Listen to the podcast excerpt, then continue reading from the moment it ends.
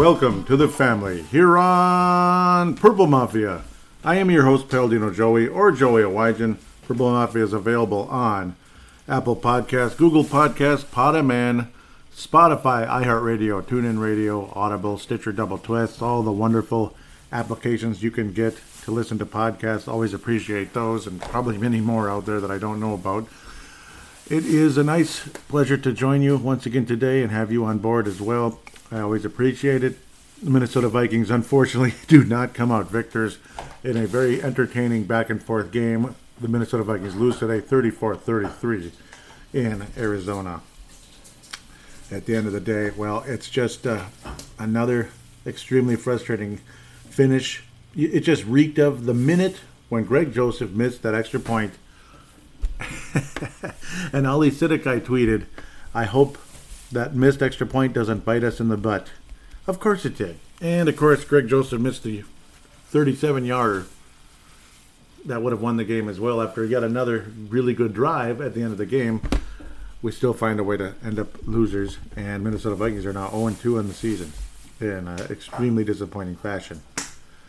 Off the charts. Ah, this thing is getting... It's funny how the... Uh, I always swear by Yahoo Sports. It was showing with two seconds left. Yes, Vikings are oh and two on the season. And yes, you can argue we could very easily be two and oh, but when you can't finish a game, you can't hang on to the Mickey frickin' ball, and you can't make the kicks when you need to, well, you're oh and two, and you give up big play after big play. Well, maybe you deserve to be in that position because you gave up too many big plays. You didn't capitalize enough on the turnovers that you had. The turnovers that you had, and luckily Vikings did not have turnovers in this game. We just missed kicks. Missed an extra point. And missed a thirty-seven-yarder. Greg Joseph, who earlier in the game made a fifty-two-yarder in very clutch, very ice-in-the-veins fashion. But, of course, when you need it most, you don't win the game. He made it last week to tie up the game. But when it's win or lose, literally win or lose, it just doesn't happen. And it, it just happens over and over and over again. Is it Mike Zimmer making the kickers nervous? Is it Vikings history? Is it the fact we just screw around and don't keep the guy, which I'll talk about forever, Kai Forbath, who was extremely clutch, put the Vikings in position to defeat the New Orleans Saints, and we did in the, in the Minneapolis Miracle, uh, which Kai Forbath did. And he's still kind of been all over the place, been a journeyman ever since. And Daniel Carlson is one of the best kickers in the league, and he's been hitting big kicks and helping the Raiders have a successful season, believe it or not. The Vegas Raiders again, as they finally got to have a they finally got to have fans in their building, their brand new building in Las Vegas, Nevada. The Vikings right away looked like a much better team than they did last week. That's the good news, at least offensively. Like last week, the offense was a disaster. It was disgusting. The defense was okay, but disappointing in a lot of ways as well. The secondary, to me, still stinks. The secondary stinks. Thank you, Xavier Woods, for the interception. Appreciate it. Obviously, Harrison Smith has been one of the most valuable safeties in football for a long, long time. But generally speaking, it's been a huge frustration with the Vikings secondary this season. Uh, no Anthony Barr. We thought we were going to have no Eric Kendricks, but there he was. He played He, he played, and he was decent. Uh, obviously, multiple tackles for loss. He was solid in the game. Certainly not perfect because nobody is.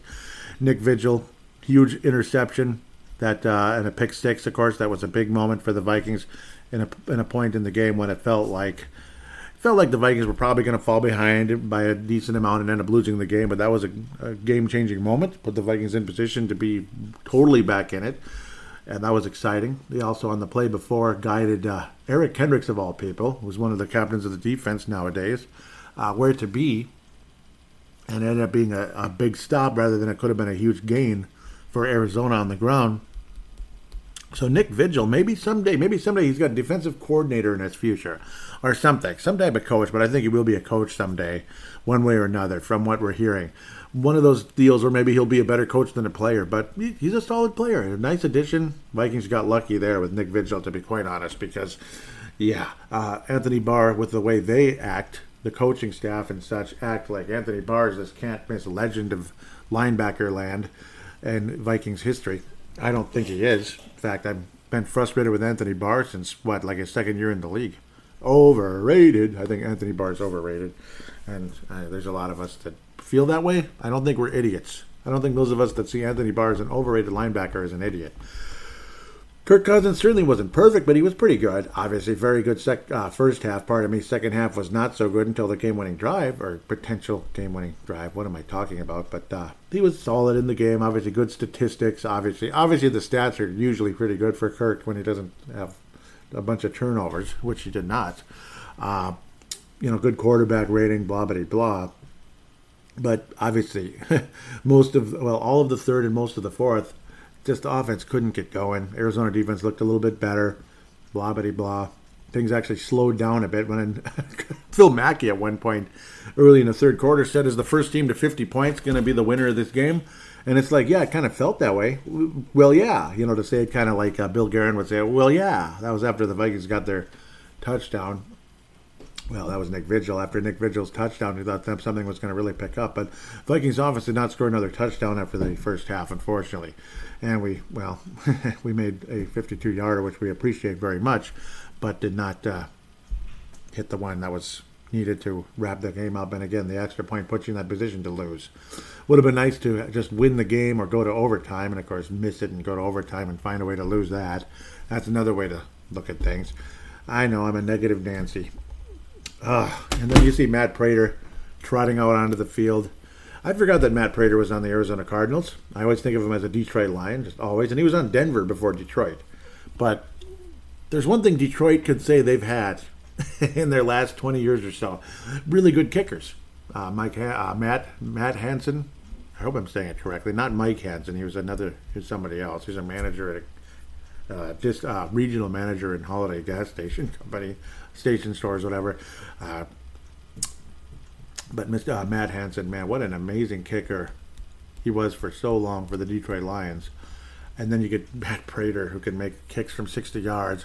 It's just unbelievable. Um, that's one thing that Detroit can say they've had. Hey, but yeah, Prater, a sixty-two-yard attempt. It's like, oh, great. Of course, Arizona's going to take the lead at the buzzer, so to speak, at the end of the half. And I was thinking, why do I have a sneaky feeling the game's going to end this way, one way or another? It's going to be a one-point loss.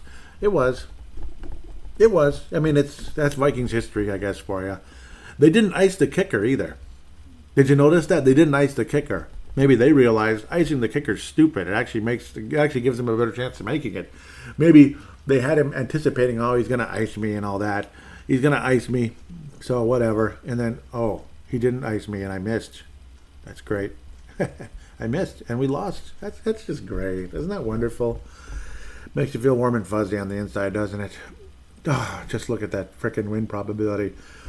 Oh, up, down, up, down, up, down, up, down, up, down, up, down, up, down, up, down, blah, blah, blah, blah. It was all over the place. Very entertaining football game. I'll give you that, and also give you another thing. The Vikings have a third receiver. He might be the number one receiver the way things are going. He's pretty good, isn't he? K J Osborn's a really good player, isn't he?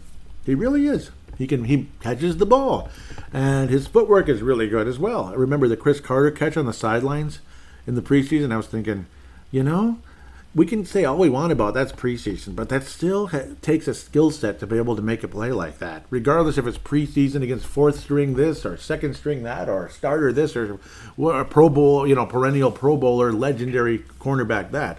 He still made a, a sideline Cris Carter style catch in the preseason. You know, mediocre, below average receivers don't make plays like that.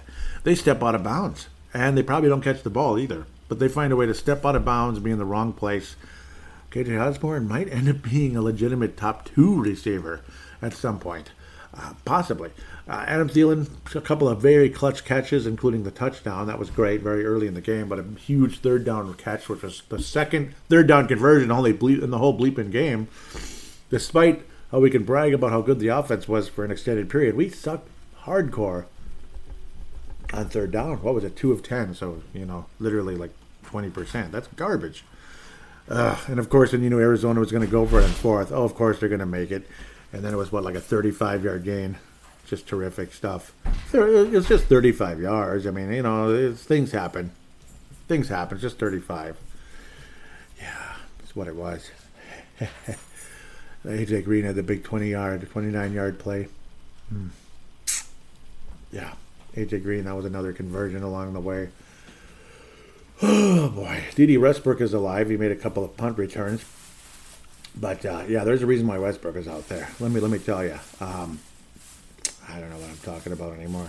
But uh, there was a terrible play at one point, just trying to force a kick return, and you're right up on the two-yard line. That really helped. That really accomplished a lot. That, that was genius, wasn't it? Really accomplished a lot. We went up on the two-yard line and having to punt out of the end zone. That was frustrating. Uh, Jordan Berry, the stats are good, but the last punt he made was pretty crappy, I have to admit. Other than that, though, he was pretty good. He got an in twenty and blah, blah, blah. I'm just going all over the place. I'm, I apologize. I might sound crazy, but I don't want to act like I'm narrating the game to you. So, on the next play, Nick Vigil got the uh, pick six, which put the Vikings in wonderful position. And then... no, I'm just kidding. Um, still focus on the defense at, at the uh, for a minute here. Good pressure by the defensive line, particularly Danielle Hunter with a all-pro type of type of game. He looks like an all-pro defensive end once again. Our edge rusher, since we got to be modern about it, edge rusher, three sacks in the game. He was unbelievable, and they were all in big moments, especially the third one, which gave the Vikings great opportunity to get the ball back and completely derail the Arizona Cardinals' uh, chances to put the Vikings on ice. Uh, awesome performance by Danielle Hunter. He's he, he's back, and there's a reason why he was my favorite Viking for about four for about four years there. He's outstanding. He truly is. Mackenzie Alexander had extended time out there, and he was solid. Um, not spectacular, though. Definitely not spectacular. I mean, obviously, when you're making the tackles, that means the guy's catching the damn ball in order to get there. Patrick Peterson was absolutely humiliated on a play as well, which cost us big time, and I mean huge. That was absolutely embarrassing, to be quite honest. Um, I'm trying to remember. Yeah, that was the that was the Rondale Moore play. Oh my God, that was horrible. Just like, what's going on here? Terrible, terrible play down the stretch. I mean, he was just caught sleeping. Basically, was uh, Patrick Peterson. seventy-seven-yard touchdown play. Obviously, you know, it was caught about thirty yards prior to the end zone, but when nobody's in front of you and, you know, Patrick Peterson is in God knows land, that wasn't fun. So one of those welcome home type of moments, you know, it's just, you know, it was a nice, kind greeting. Like, welcome back. We love you, but uh, we have to do this to you as well. Sorry. Sorry. Yeah. Well, at least Justin Jefferson got in the end zone this time around. We're glad about that. We don't have to worry about that one being called back. Uh, I can't say I uh, can't can't get mad at the refs too much in this game. Of course, the fumble, where like Nick Vigil had recovered a fumble, that was overturned. That would have been a huge change there. Instead, Arizona gets in the end zone. Big shocker there. That was too bad. Would have been nice. I mean, we would have been pinned way back there at like the two-yard line again, but whatever. Would have been nice to have the ball and uh, Arizona not in the end zone. That would have been a nice thing. Definitely a lot of back and forth, but I don't know. I mean, the secondary is not is not real good. Uh, Chris Boyd had a really nice, well, when you go to special teams, that was Chris Boyd. Really nice gunner play, huge stop. So Chris Boyd's a good special teamer. That's great to see, but obviously is a real uh, full-time, any type of part-time cornerback, probably not somebody you want in a big way. Michael Pierce much quieter this week. Tomlinson, just a just a, just a, a single tackle in the game. It was just an assist. At the end of the day, one assisted tackle in the game. Dalvin Thompson continues to struggle, unfortunately. Um, Breeland continues to get burned and beaten over and over and over again. Not nobody's really excited about that one. And there's a reason why he was available for only two million dollars. He thought he deserved more than the one point five the Vikings were offering, so he got, what, two point five or something. I'm glad we did that. I'm so glad, but I don't know. Not good. Um... Cameron Dancer looked solid, though. He made a big stop down the stretch. Made a big stop, prevented a touchdown from the legendary A J Green. That was great. Legend, yeah, he's a pretty good wide receiver, yes. A big pass deflection, and that was a big moment. So we appreciated what Cam Dancer was able to do, definitely.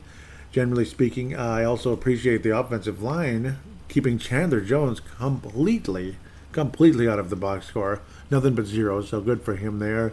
They kept J J Watt Uh, in check for a while. That was nice. No sacks, of course, but he's more of a run stopper later on, though one of his tackles for loss on uh, Dalvin Cook ended up being a turned ankle. That was frustrating for Dalvin Cook, I'm sure. I did say something about Dalvin Cook on Twitter that probably annoyed some people. It got a lot of impressions, but very little uh, interactions. A lot of people saw it, but not, no likes. And I think two, like three or four people just looked at my profile and left right away. Woohoo. I was saying basically Dalvin Cook is not an M V P because oftentimes he's, he's he he always misses some time. And he's, you know, it was two weeks in a row he had a huge fumble that, that cost us in a big way. I mean, it's just too much. Getting tired of the turnovers. And I was saying, I was kind of putting him and Adrian Peterson in the category of the fumbling. He's not as bad of a fumbler as Adrian Peterson, but he does fumble fairly frequently, I would have to say. Um, it just, it kills you. It kills you, and it was really frustrating for me at the time. I'm sure a lot of you hate me and disagree with me for saying that, if, if any of you saw that on Twitter, but I don't know. I was... At the moment, it was one of my hot takes, so to speak. Like hot take police, they say on Score North. Um, that was my hot take at the moment. So maybe I got arrested for that one, for uh, having too much of a hot take there.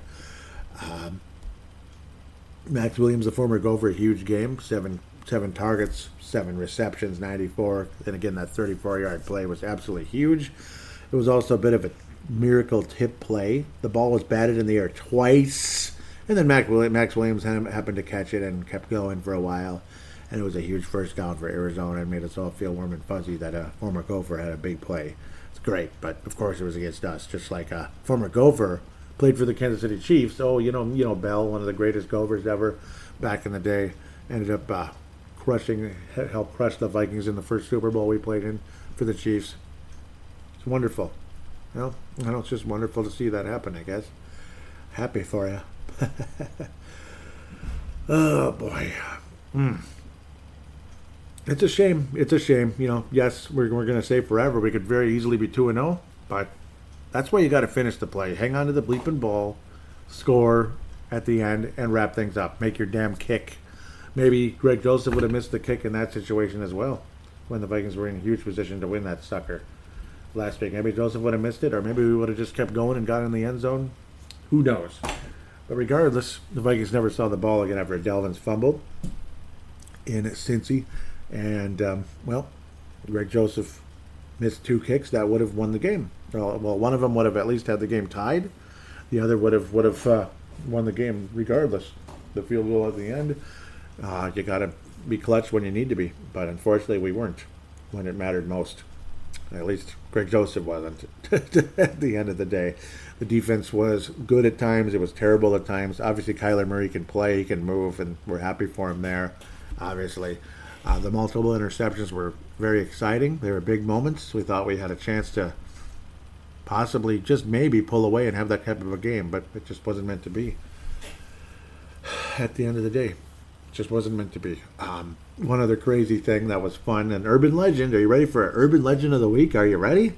I gotta get some damn sound bites, but I've been very, yeah, you know, when I'm tied up and I don't really, it's just, it's just one of those things. I'll get to that when I have a chance, I suppose.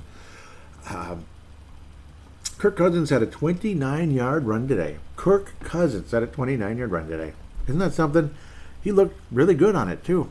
And he, he just kept going and going, and he stepped out of bounds, and he actually looked kind of fast. There was talk about Kirk Cousins actually being fairly mobile in college.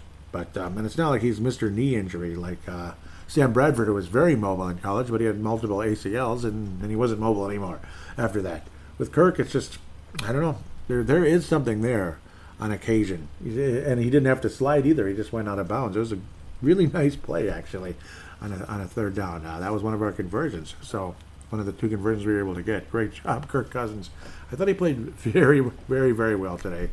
And yes, Dalvin did too, but the damn fumbling. Just hang on to the ball, for God's sake. Uh, they're not even counting a fumble on him there, but he did, didn't he? I'm confused. Very confused. It should be on there.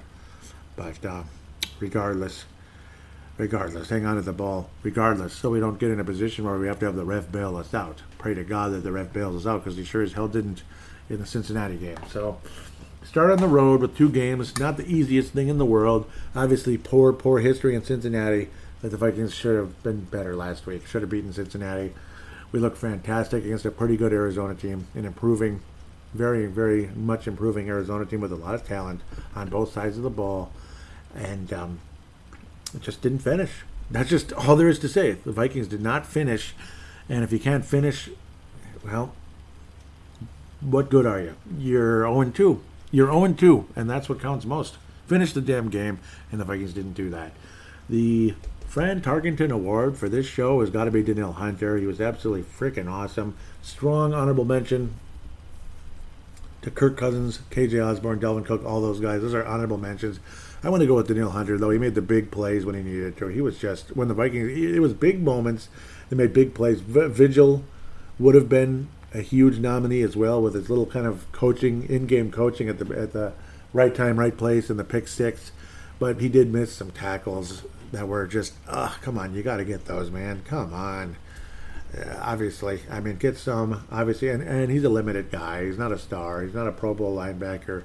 Uh, but Danielle Hunter's not an all. He's he's not a he's not a Pro Bowl defensive end. He's an all-pro defensive end. That's what he is. So, you know, he is absolutely fantastic at the end of the day.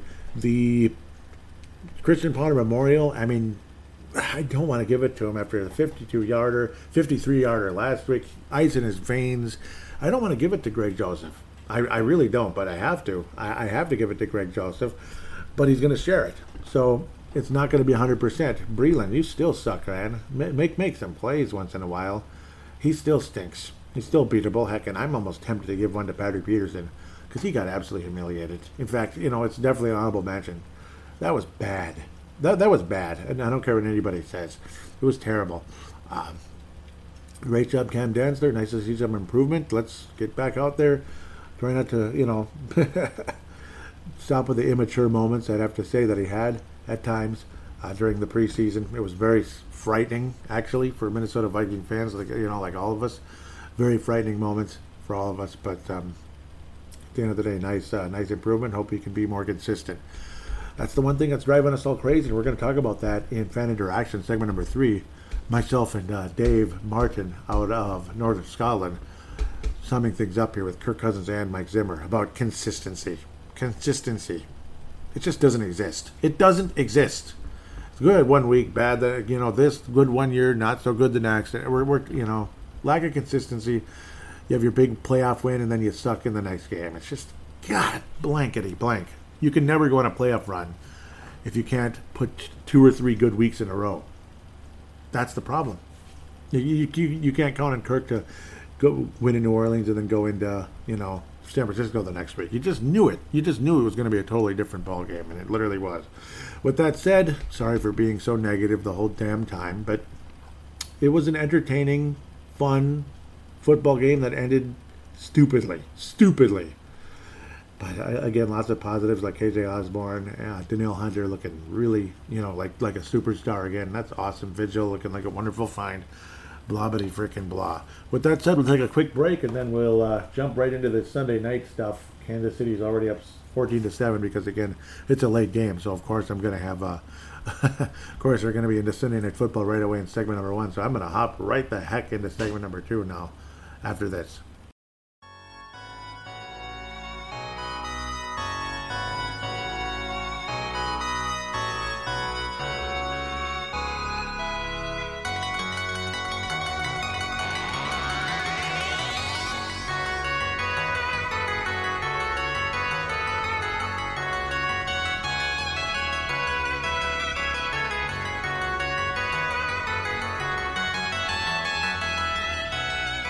And we are back here on Purple Mafia, segment number two, my favorite. It is. So they don't have to keep complaining and whining about the frustrations of the loss, this and that. It's uh, drives you nuts, doesn't it? The Washington W is on Thursday, Thursday night football. Thursday, right? You can't say Thursday. It's Thursday. No, no, that's Monday. thirty to twenty over the New York Giants. What the heck is this? What the heck was that on Thursday night? Sometimes Thursday night games are really good, and a lot of times they're not, actually. But at least the W's got a W. You know, that's, you know, it's in their name, so you got to get the W, right? You know, it's not, just just get the W. You know, like when the Twins used to have win underlined in their logo. You know, actually, it's still there, but we don't see that logo as much as we used to. The, the classic one when they were actually good. Yeah, but when they stopped doing that in, like, the nineties, they might as well change the name to the... I don't know. Just a team that doesn't win very often. That that's like a little bit of humor there. I know it's not too funny, but the Washington W's with Taylor Heinicke. He threw for three hundred thirty-six yards, couple of touchdowns, one interception, decent game. Daniel Jones actually was halfway decent. He even ran for ninety-five yards, including a forty-six-yard scamper. Saquon Barkley, my God, he did literally nothing. Got bottled, bottled up by that very solid, very good Washington W defense. Um, it's a very good defense, and that's why I picked them to win the division, regardless if Taylor Heinicke's their quarterback or Jay Fiedler. Or, uh, uh, uh, you know, uh, Rich, well, Rich Gannon played there for a little while. He was really solid. Went to Kansas City, was better. And, uh, no, he was at Kansas City first and then Washington. And then he blew up with Oakland and got an M V P. Yeah, so Taylor Heinicke's probably going to get an M V P with the Raiders or something in a few years. We'll find out. Maybe he'll get an M V P with uh, Washington football. Oh, the Washington W's. I don't like to call him that. It feels like kneeling down to the something, to the, uh, to the Pitchfork Nation. I just want to call them the W's. I don't want to kneel down to Pitchfork Nation. Sterling Shepard, another Sterling game in the air for him. But the Giants, unfortunately, for them, down to oh and two. And the W's with a W. forty-six attempts, Taylor Heinicke. Well done, young man. Antonio Gibson, not Adrian Peterson, but Antonio Gibson. five point three yards a carry on only thirteen rushes. That adds up to sixty-nine yards. A very consistent, very solid effort. I like Washington. I do. And it's not because they look like the Gophers, who finally actually did something decent this past weekend. thirty-four nothing over Colorado. About time. I mean, they barely beat a team called Miami of Ohio last week. You know, the, the, I believe they're the Red Knights. Cool name. Especially if you like Benilde Saint Margaret locally uh, in the Twin Cities here. Saint Louis Park, to be exact. But um, cool name. But Miami of Ohio. Not quite the same as Ohio State. Not quite. I don't have a whole lot to say about the Washington W game, but I'm glad they won. Uh, we'll wait on Chicago, Cincinnati, that figures. Cleveland and Houston. Cleveland and Houston, Vince Germano, well, there you go. You're back to five hundred and hopefully well beyond that. A ten-point victory over the Houston Cow Skulls. Uh, God, that's a more interesting name than the Texans. The Cleveland Ohioans and the Minnesota Minnesotans. Wow, what a name. Creative. At least the logo is good. thirty-one twenty-one over the Browns. Again, most boring helmet in the league, but kick-ass uniforms. Baker Mayfield, you always got to have that interception, don't you? Come on, Baker. Protect the ball. Baker. Baker. Protect the ball, Baker. That's why they call it Baker's chocolate, you know, because uh, Baker's chocolate's bitter. You know, it's not that sweet, wonderful milk chocolate, so it's Baker's chocolate when you look at the Browns. Yeah, so... there's going to be a little bitterness mixed in. Stop with the interceptions, Baker. Come on, you're better than that. But but at least they won the game. Nice running attack again. Chubb and Hunt, very uh, very balanced attack. Chubb definitely the better of the two today. But uh, yeah, very solid overall game for Cleveland. Happy to see them win. Generally speaking, they're now moving in the right direction. Hopefully they continue in that way because I like Cleveland, damn it, and I want them to win sometimes. Los Angeles Rams heading to Indianapolis, a club that you'd have thought both of these teams would have a pretty good record, you know, two and oh, but I guess they can't if they had to play each other in week two. Los Angeles Rams, though, man, not bad. You know, they they got the job done on the road, twenty-seven twenty-four over Indianapolis. Frank Reich, unfortunately, oh and two start, despite having Carson Wentz able to suit up. But somebody called Jacob Easton had to play uh, with five snaps. It didn't do a whole lot other than throw an interception. Good for him. Stafford with the mediocre to par- fair to partly cloudy performance. A couple touchdowns and an I N T. But Cooper Kupp was downright freaking awesome. Again, like they were saying on the P F F dot com, paging Cooper Kupp owners for fantasy football. Only one hundred sixty-three yards and a couple touchdowns. So if you have Cooper Kupp as your tight end, Your, uh, yeah, that's a cup of, uh, that might be the Holy Grail. That cup might be the Holy Grail right there. Pretty damn awesome. In fact, for tight ends, he's got to be one of them. Awesome, awesome day. Michael Pittman Junior Very strong performance for the Indianapolis Colts. But Colts, unfortunately, you know, they were hoping, hoping, hoping, kind of a gamble with a guy that went number two overall in the draft not too long ago. And he looks like a guy that's You know, maybe it should have been a fourth or fifth rounder at this stage. It's just too bad. You know, injuries sometimes completely derail guys. Maybe Wentz will figure it out one of these days that he just doesn't look that hot. He just doesn't. Buffalo Bills, after an extremely frustrating loss last week to the Pittsburgh Steelers, head into Miami and say, get out of here. That's basically what they did. It was Buffalo and no turning back. thirty-five to zilch. thirty, thirty-five to zilch. Singletary into the end zone very early, about three minutes into the game, and it was pretty much all downhill from there. thirty-five to zilch. No numbers were too spectacular. It was just kind of a total team effort type of game. The ball was spread around, blah, blah, blah. Very solid performance, getting by everybody.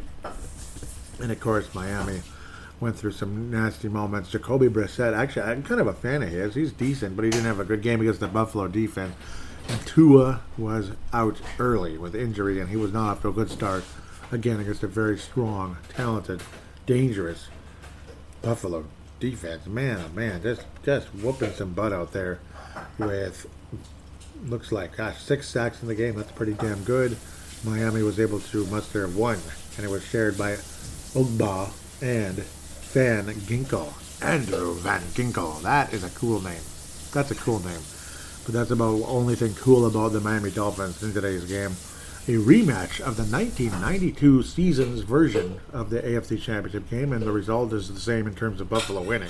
Wasn't quite as ugly. Marino's Dolphins didn't get slaughtered that bad by Jim Kelly's Bills, but it was, it wasn't a particularly good game for the Dolphins.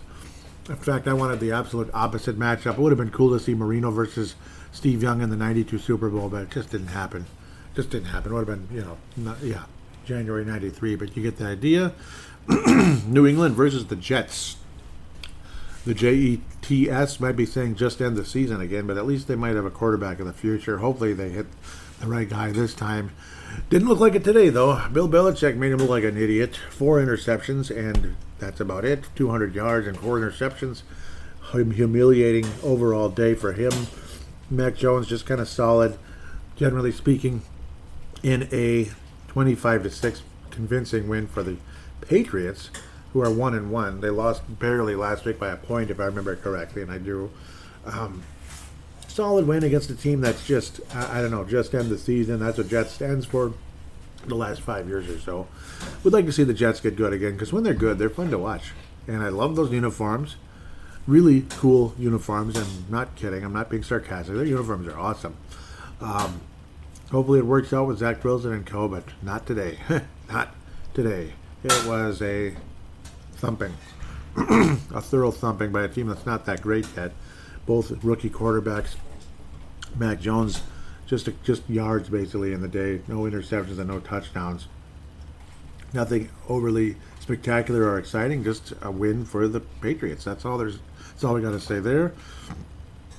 San Francisco versus the Philadelphia Eagles, the Beagles and the Eagles.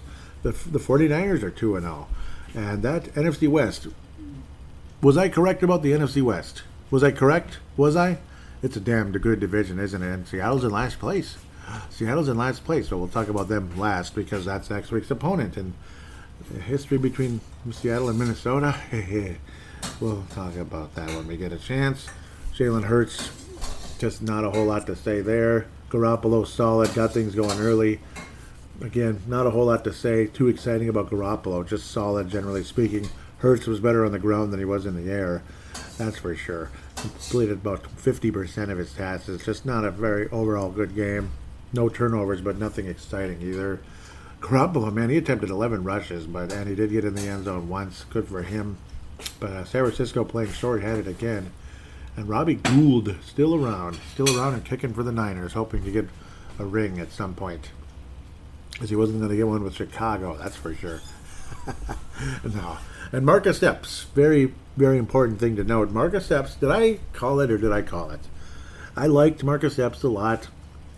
Obviously, I may have over, you know, I mean, I wasn't guaranteeing this, but I said he kind of reminded me of Harrison Smith a little bit, like Harrison Smith light.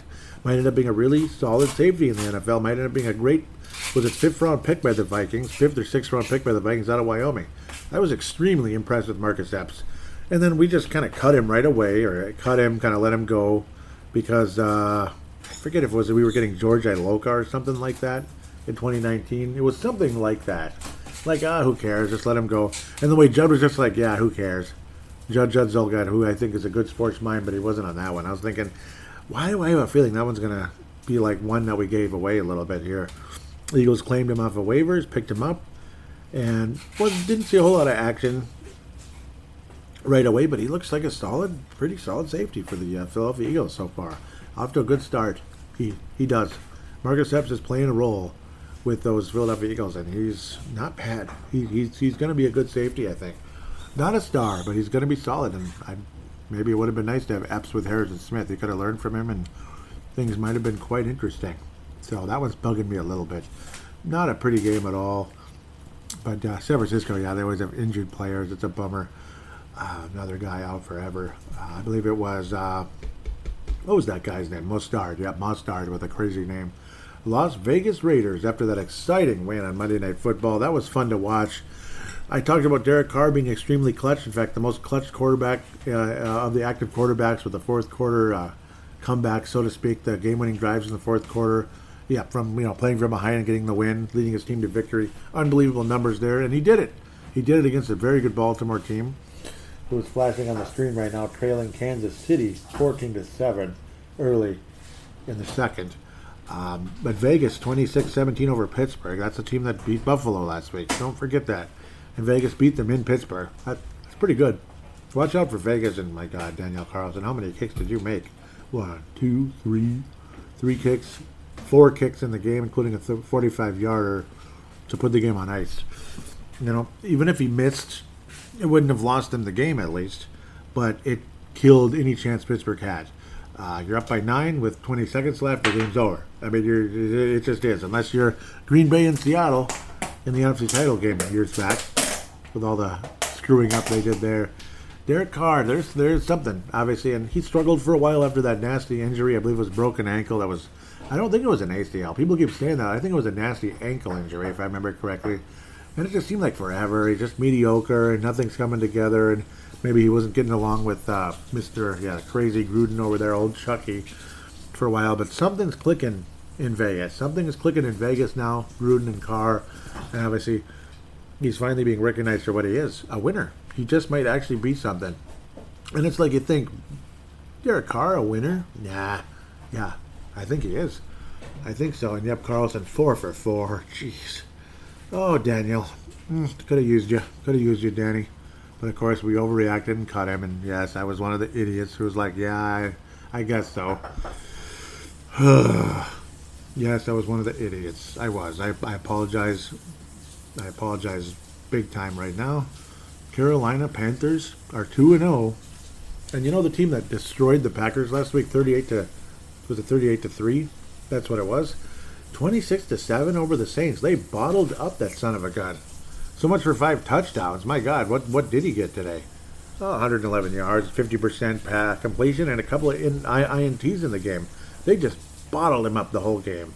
Like you just you could see that defense swallowing him up. And Sam Darnold, who years ago, you know, heard, I mean, for yeah, was a king of interceptions. He yeah, of course he had one. He's always going to have one. Ended up actually having the better game of the two by far. Jameis Winston with a quarterback rating of twenty-six point nine, not even twenty-seven. That's how bad it was. Saints totally bottled up in this one. Offensively, Carolina from the get-go was in charge of this game. In charge. seventeen nothing by halftime. Unbelievable. And there was no uh, miracle comeback. There was no comeback and then miracle heartbreaking loss for the Saints. They just got destroyed the whole way. seventeen nothing halftime lead by Minnesota against uh, the Saints. Remember that? I do too. Yep, at least we won that game, but yeah. Jacksonville and Denver, how exciting, but don't look now. Teddy Bridgewater's two and oh. That's just funny. Uh, that's just funny. Trevor Lawrence, oh and two, and a crappy start to his career so far. We'll see, though. I mean, come on. Rookie quarterbacks usually aren't that great. Occasionally, they get things going eventually. Cortland Sutton, another unbelievable game. Teddy Bridgewater really enjoying throwing the ball his direction. I mean, I can't imagine. three hundred twenty-eight yards, couple of touchdowns, quarterback rating up in the moon. Good for him. one twenty-five point six. Very solid day. And Cortland Sutton just is like a stud for Denver, and obviously he's been doing a great job. yes, it's Jacksonville, but it was on the road, and road games, even against crappy teams, can be trap games. And Trevor Lawrence is going to break through one of these one of these days. Of course, he's just getting started, but I don't know. Maybe he's going to be overrated. I mean, we were all were going crazy for Tim Couch, and he didn't do anything. Hopefully, Trevor Lawrence is not one of those. I I don't think he is, but oof, crappy start. Denver's defense was good, and Teddy, Teddy, looking good, looking better than he did with Carolina last year. He was a mess last year in Carolina after the first couple games, anyway. Okay, Tampa Bay, all over the place in this one. They let Atlanta come all the way back after they took a huge lead.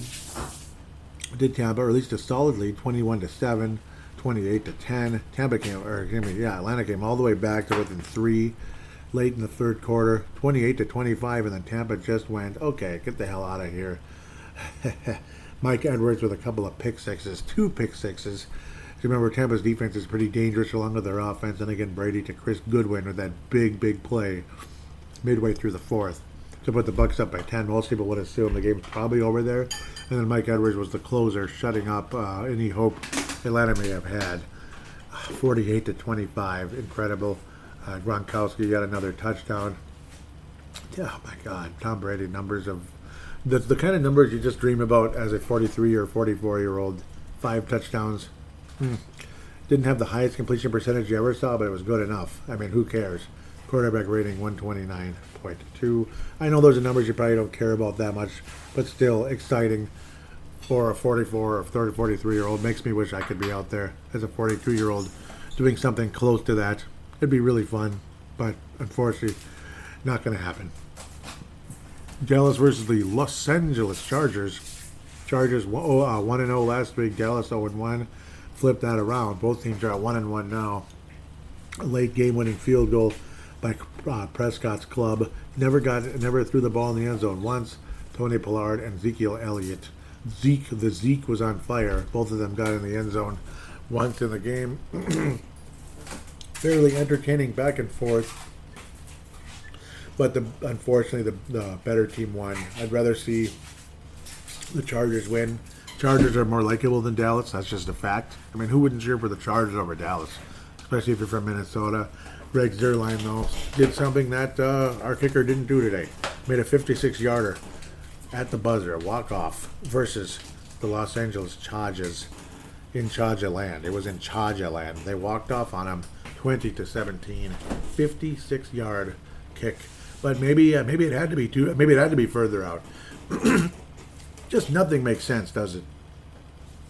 Greg Joseph couldn't make anything beyond like you know like in the fifties or in the upper forties in the preseason. Now he makes everything beyond fifty so far anyway, and he can't make the easy ones. Go figure. It, it, football doesn't make sense. Nobody understands it. Again, K C fourteen to seven at the moment. Boy, so much for the N F C North roundup. Detroit and Green Bay playing tomorrow on Monday Night Football, so maybe we'll get into that a little bit next week. Maybe if we feel like it, right? No, we'll talk about that for a little bit. Probably Detroit, because I think they're coming up pretty quick here.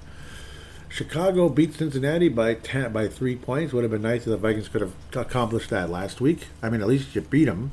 At least you beat them. A late field goal, something like that. In this case, though, Cincinnati was down twenty to three, and the Bears almost coughed it up, almost quaffed the ball up in this game. But luckily for Chicago, they were able to get the stop when they needed to at the end, twenty to seventeen for the Bears over the Bungles. And again, that's the Red Rifle going against his uh, former club. Did not have that great of a game. I got to see Justin Fields play for an extended period, and it was really ugly, really ugly, and that helped the Uh, Bengals catch up. Burrow, though, three interceptions in the game. Could have used that last week. Would have really put the Vikings in an opportunity to do something special. Well, not special, but squeeze out with a win against a not-so-good team yet. Burrow, big mess today. Fields, terrible. Um, terrible game for him, but obviously he's just getting started, just like Trevor Lawrence, so whatever. You can't trash him too much. Something brought up by Judd earlier in the week, like during the middle of the week on the Purple Daily, or was it J- Mackie and Judd? It's kind of like the same show in a lot of ways, at least when they talk Vikings and Mackie and Judd, it's the same thing, similar takes and such.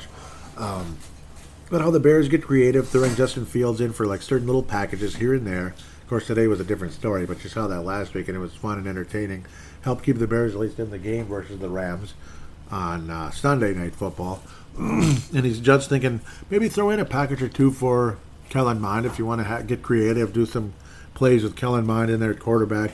Obviously, not give him a ton of t- you know, not make him, uh, not give him a ton of time out there, but just like a play or two a game, or or every other week or something, just something like a if the situation presents it. You know, that uh, maybe you could get Kellen Mond in there for something, like a wildcat or something, whatever the heck it would be. Something. Some type of fun, athletic type of play. Maybe you could make something fun happen, and uh, it'd be a good moment. Uh, obviously, the Saints have been creative and cute with stuff like that forever. But, well, we'll see. We'll see. Uh, it, it would be kind of cool, but I'm not completely against that if it's like one or two plays here and there, like really rarely. But maybe they can, maybe you can... allow something fun to happen. Bears, one and one. Bungles, one and one. Congratulations on the win last week, Cincinnati. Hmm. Huh. Okay, well, it is what it is. I like, yeah. I am looking at this correctly, I believe. Yes, I like Cincinnati's uh, pants better than I did last week. They're kind of weird looking. Now they look more classic with that darker, darker, dark color with the orange stripe, you know, tiger stripes and such. Those look cool. Well, so much for the N F C North. The Bears are at five hundred, and I believe that makes them the first place team at the moment. We'll see what happens with Chicago. Well, yeah, tomorrow's winner will be the first place team because they'll be the first team to beat an N F C team, because the Vikings sure as hell didn't. We're uh, riding in the we're riding the pine at the moment, losing to the Cardinals in the N F C. So that sucks. But I, I guess whoever loses tomorrow will be in last place because you're zero and two in the division, which is the more immediate tiebreaker D-League when you haven't actually played each other yet. Oh, do we really have to play the Seahawks? I don't want to play them again. Not not after going oh and two, but we get to play the Seahawks again. Tennessee, way better performance today than it was against the Arizona Cardinals a week ago. Got destroyed by that Cardinals team. Cardinals put up a ton of points today. Vikings did as well. Chandler Jones was bottled up. It was wonderful. You felt good. But we still lost. We still lost because we gave up a trillion points again. It's just bull crap. Um... Way better game by the Titans, though. Tannehill, way more efficient. Still, yeah, didn't get anything in the end zone. Russell Wilson is what he is. Extremely efficient, extremely athletic. Still didn't run a whole lot in the game, but you know he's going to do it against us. Derrick Henry was the man. There's your paging fantasy ballers again. Derrick Henry, if he's your running back, he's your number one. He's the number one running back in the N F L at the moment. We can t- say Dalvin Cook is. I think it's Derrick Henry. I'd rather say it's Dalvin Cook, but it's Derrick Henry. Uh, three touchdowns, one hundred eighty-two yards on the ground. thirty-five rushes is a bit much, just a little bit, but it is what it is. Julio Jones, great game, way better than last week. Looking great. And Derrick Henry, fifty-five yards in the, in the air as well, caught all six balls thrown his way. Derrick Henry getting well into the two hundreds for total yards, about two hundred thirty yards in the game. In fact, more than that, almost two hundred forty total yards from scrimmage for Derrick Henry. Absolutely great. Chris Carson would be one of those guys like, hey, hey, he didn't get any yards, but he got in the end zone twice, so I'm happy to have him in the starting lineup for my fantasy team. And that's what took place. Entertaining back-and-forth battle with the Sea Chickens. Well, the Sea Hawks versus us, but Sea Chickens versus Tennessee, thirty-three to thirty. Seattle's what they are. I mean, we we see them every bleeping year. Every single year. Russell Wilson's the guy. It's fourth and twenty-nine, and they're on their they're on their own two. You know, just get him down, okay? Okay, we missed a tackle, but we'll get him. That no, no, no. There goes Russell, forty yards down the field. He ran out of bounds. First down, Seattle, or somebody's magically open after he scrambled for like fifteen seconds because we just couldn't bring him down. Th- hurls the ball up, and there's D K Metcalf or something, just all by himself on an island. Caught, touchdown, Seattle. Uh, ninety-eight-yard play, and you know that's just that's Minnesota versus Seattle historically. We haven't beaten them in forever, have we? In fact, our last home game, if I remember correctly, nope, it was in twenty sixteen. We hosted Seattle in twenty sixteen. Oh yeah, yeah, yeah, yeah, yeah, yeah. That wasn't the twenty sixteen season. That was the playoff game. That's what I thought. Freezing cold. Russell Wilson was shivering and cold and couldn't do anything in the first half. And uh, but then, but then we got to switch sides. Things were a little more. You know, things were a little more, uh, uh, you know, livable, live, more livable situation for Seattle. And then Teddy had to go through the same thing that Russell Wilson did in the first half. And, of course, the three deadly sins, the Adrian fumble, the miscue by, I can't remember the stupid guy's name, Robinson was the cornerback who just let us down time and time again. He was having a good game, and then he just left his receiver wide open. And, of course, the missed kick by Blair Walsh. Who could forget the three deadly sins? That was the name of that show right after that game. Uh, twenty-seven-yard missed kick. Feels all too familiar, doesn't it? That's, that's just all we do here in Minnesota is have field goals missed, easy field goals missed, and opportunities to win games or whatever, like end of overtime, and you wind up with a stupid tie. I don't know. Daniel Carlson missed all three. Now he's the best kicker in the N F L. Blair Walsh isn't, but Daniel Carlson is. Got Daniel Carlson out of here fast enough that Blair Walsh wasn't. Uh, he wasn't as messed up mentally as Blair Walsh was, because uh, that's what we do here in Minnesota, you know. That's what we do. Last time the Vikings beat Seattle, it's been seven consecutive losses to the Sea Kings. Not the they're the Sea Kings, not the Sea Chickens. An easy thirty-five to nine victory over a Seattle team that was literally starting over from scratch. Brett Favre and the Vikings, and myself as a fan, on the twenty-second of November, just put my feet up and relaxed, enjoyed an easy win against a Seattle team that had literally nobody that's on the roster today. Obviously, it's a long time ago now, unfortunately. Vikings were one of the best teams in the N F L, if not the best that year. In fact, I'd argue we were top two in the league with the Colts the whole season. Colts and Saints and Vikings. There was the three of us, and everyone else was daylight second, that kind of thing. Um, what a fun game that was. We'd actually beaten the uh, Seahawks on the twenty-second of October in two thousand six in Seattle. Again, that's the last time we beat them. Chester Taylor's awesome game. It was his uh, defining game as the Minnesota Vikings running back. Remember that very well. We always talk about that. That's the last time we beat the Seahawks in Seattle. So the last time we beat the uh, Seahawks in Minnesota was the Brett Favre year, thirty-five to nine. Absolute butt whooping. It was wonderful. Seahawks lead the all-time series thirteen to five, and there have been some ugly Mickey frickin' games versus this club over the years. How did the two thousand three Vikings crush Seattle thirty-four to seven? I don't even... Every time I look at that, I'm like, how? When did that happen? And what the heck? two thousand three Vikings? We were okay. We choked away a pretty good record that year and didn't even make the playoffs. You know? thirty-four to seven versus Seattle. That was at that team that was as that team was starting to get pretty good. And the year before, Mike Tice's return to Seattle as head coach of the Vikings at forty-eight to twenty-three embarrassment. Um, oh my god, that was bad. Oh, to think that was only the seventh time in history the Vikings and Seahawks had played, because there was some long stretches when these teams didn't play at all. Uh, we played twice, twice in the entire eighties. Can you imagine that? Opened things up way back in seventy-six to win. Solid Viking team going on to our last Super Bowl appearance. Tarkenton and the boys, twenty-seven to twenty-one. Our final Super Bowl appearance was coming up that year. By seventy-eight, we lost by one, and then we lost three in a row. Our first win since the beginning was nineteen ninety. Wow, fourteen years later, Tarkenton and all them were long, long gone. And the Dome had already been around for about a decade almost. A small little win in ninety to keep the Vikings' little playoff hopes alive. Now, we were bad that year. ninety-six Vikings destroyed by Seattle. That was the one. Rick Meyer made us look like morons. I still remember that. That was a decent Viking team with a good secondary, and Rick Meyer made us look like idiots.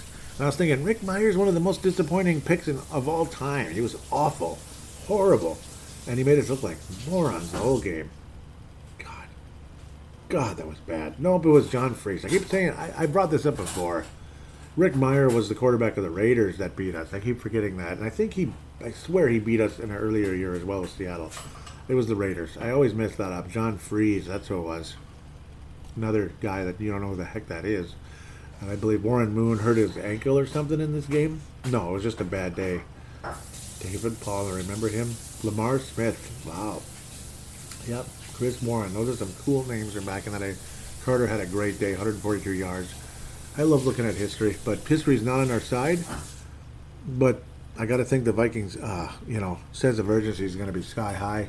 Start out oh and three versus Cincinnati, Arizona, Seattle. Seattle finally hosting Seattle for the first time since two thousand thirteen, no, twenty fifteen, the playoff game. No, yeah, yeah, the twenty fifteen season. just weeks earlier, Seattle had demolished us. Literally, just one month earlier, Seattle demolished us thirty-eight to seven. No Harrison Smith. That was when Aaron Rodgers, uh, and the, yeah, like the Aaron Rodgers embarrassed us. Russell Wilson embarrassed us back-to-back weeks. Almost derailed our season, but luckily we still won the division. But derailed any hopes of getting a first-round bye, uh, along with the Arizona loss too that year. Could have been a great season, actually. twenty fifteen, we had a chance. Our defense was young and really good that year, but here we are. Here we are, all these years later. Um, it's been a bad run against Seattle. Hopefully the Vikings can change that. I say no. I hate to be the bearer of bad news. I hate to be a negative Nancy, but I think the Vikings start off the season oh and three, and the fans that want to talk about tanking and uh, the Zim Reapers, meaning they're trying to, it's the, the Reaper after Mike Zimmer, not the defense, but the Zimmer Reapers are going to be out. They're going to have their uh, sickles ready to go to uh, take away Mike Zimmer, take away the coaching soul of Zimmer into into into the abyss or whatever the heck you would call it, the afterlife. You know, I don't think the Vikings are going to beat the Seahawks. I don't like our history. Uh, we've never beaten Russell Wilson. Again, last time we actually beat them was way back when they had none of none. Of, you know, they had nothing on the team.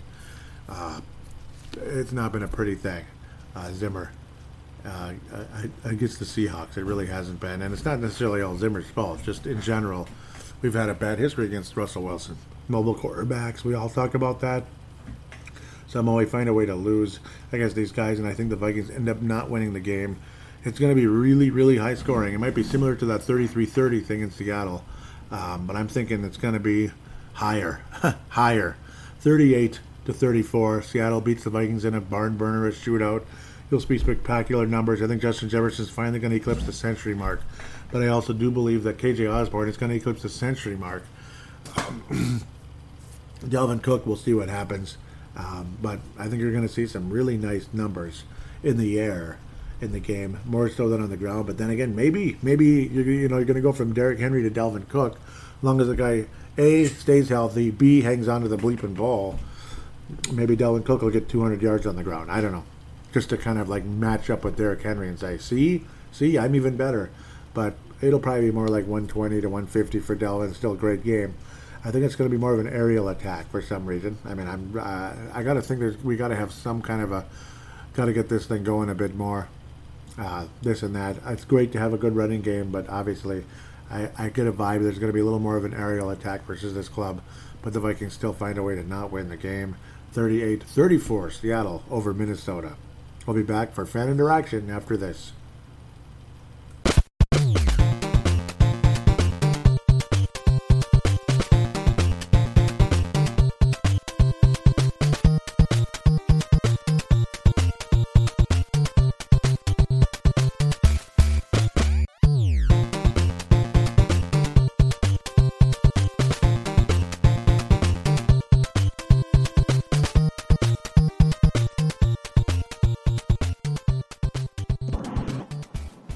Joey, Gerald out of Nebraska.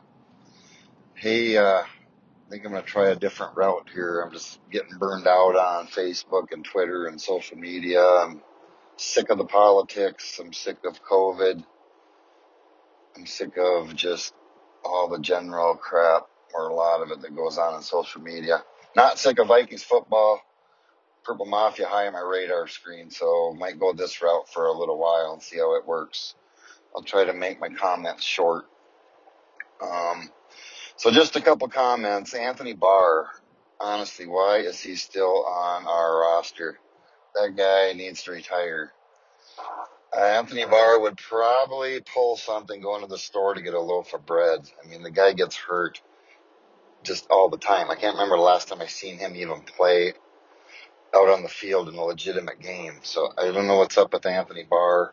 Don't know if he's coming back or whatever. They said he might be back here shortly. But anyway, as far as the game goes, just in general, yuck. Um, looked like a preseason game out there. Uh, just they weren't in sync. There was no chemistry. All the penalties and the offsides. Um, the, you know, I thought we were going to have Patrick Peterson and Breeland. Breeland were supposed to be something pretty great. They were getting turned around and penalties and getting burned. And um, I don't know. Outside of that, I mean, I still feel like we were the better team, but drop passes. Um, honestly, it just looked like a preseason game. Maybe we're just paying the price for resting a lot of those guys. And then on the flip side, I guess when you do play those guys, then you, you know, risk of now we don't ever Smith. But I do think that defense will be better. I mean, you could definitely see Pierce and Tomlinson dominating in the, on the front side. Harry's still Harry. Uh, Danielle Hunter, it looks like it won't take him long to get geared up. So, I mean, the defense is going to be a lot better than last year, I think, eventually. I think those two corners will get their act together.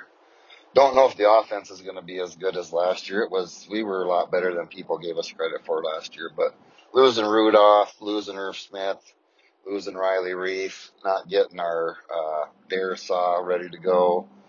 I, I don't, they're just not be quite as good. Dalvin Cook, like he, he's Dalvin Cook. I mean, the guy was still cracking some, some really tough runs. I don't think he ended up with a lot of stats, but he still looks like Dalvin, and that fumble uh, wasn't a fumble, at least in my opinion. But not sure we deserve to win that game anyway. I'm not really worried about it. I think last year we were one and five with the wor- with the with the less talented team, and came back. I think we ended up being five and five, and then we were actually in it. Couldn't close a couple games that should have closed last year. So I don't know if I'm going to panic yet, but hopefully it's just the short preseason and we didn't play a lot of those players. So, uh, we shall see, but I'm not going to panic yet.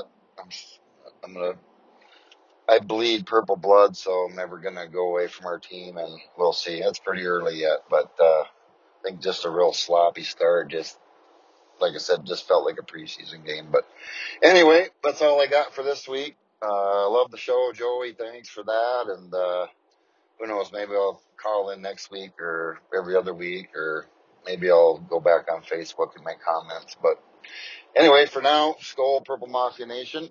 Talk to y'all later. See ya. Thanks. Bye. Joey, Gerald, Nebraska. Last week was yuck. This week is like, I can't believe this happened to us again. The curse continues. The Vikings curse continues of missed field goals at critical times or whatever, but I felt like this might have been a game that we actually should have won. Went on the road and played better than I thought we would, and still came out on the bottom again. But so still it's oh and two. I'm still not going to panic yet. I thought they played better today, but that secondary has just got to play better. Too many blown coverages. I have to believe they're going to figure that out with the players they got back there, but that secondary has got a lot of work to do. I, you guys would know if you watched the game. I only caught little bits and pieces of it on the radio, so I still got to watch it on Game Pass, which I hate doing when they lose. But anyway, uh, I get to go to the game next week, so I don't know. I am looking forward to it, but we're going to have to play a lot better to come out on top. We're going to have to steal one Um, from the Seahawks now to get back. Otherwise, we might start to have to panic here pretty quick. But oh and two is never fun. But anyway, Joey, uh, we'll talk to you all later. And I thank you for those call-ins, Gerald. Keep keep those coming. That was nice. Yeah, Anthony Barr, yeah, you think he might pull something heading to the grocery store or something. Pretty much, uh, it's frustrating. And uh, he's you, if, if he has to drop back into coverage, it's like game over. I think he's been misused for a long time about the possible pass rush. I don't know what they're afraid of doing that. Otherwise, I think he's, you know, at very least overrated and, yeah, overrated, overpriced. You could go on forever about that with uh, Anthony Barr. Uh, it's good that you're not panicking yet, especially after last week and how much better the Vikings look today. Uh, but then again, as you head after this week, yep, you're still not panicking. That's good. I'm trying not to, but I don't know. Now I'm thinking we're going to go oh and three versus Seattle. I'll probably be wrong, and I hope I'm wrong. I, ho- I hope I'm wrong. I'm not trying to be Mister Perfect Record here about the Vikings losing all of our home, all of our all of our games here, and we end up uh, having a terrible season. I hope not. I hope it's a wonderful success. Maybe uh, I mean I mean you never know. A lot of teams have started oh and two and went on to have some success. Unfortunately, though, the the percentage keeps getting worse and worse. Though, if you get to oh and three, you're really in trouble. Especially versus, uh, you know, I mean, Seattle's the kind of team I think the Vikings can beat. But, my God, the mental block there is with Minnesota and Seattle's unbelievable. It's actually quite scary. Zimmer was basically like, and I believe Zimmer said after the game, pretty much like, you know, they should be two and oh. Basically, they're in position to win both games, but but you didn't though, and that's the problem. You just didn't. That's the worst part. Um, those were really good call-ins, though. Yeah, keep them coming. Unless, I mean, I understand if you don't want to, and maybe you prefer to go back to Facebook or this or that. But uh, I guess we'll see. Uh, that's all up to you, and you. And uh, I enjoyed enjoyed what you have to say. I love the passion that you bring, and that's, you know, it shows that you're a very loyal fan as well. So we head towards Twitter at Purple Mafia Show, at Purple Mafia Show. Yep, that way I'm not going to babble and talk over everything you said and, you know, like overanalyze it and go crazy. So I uh, really appreciate it. And, yeah, basically just giving you the floor. And there's nothing there I can really disagree with at the end of the day.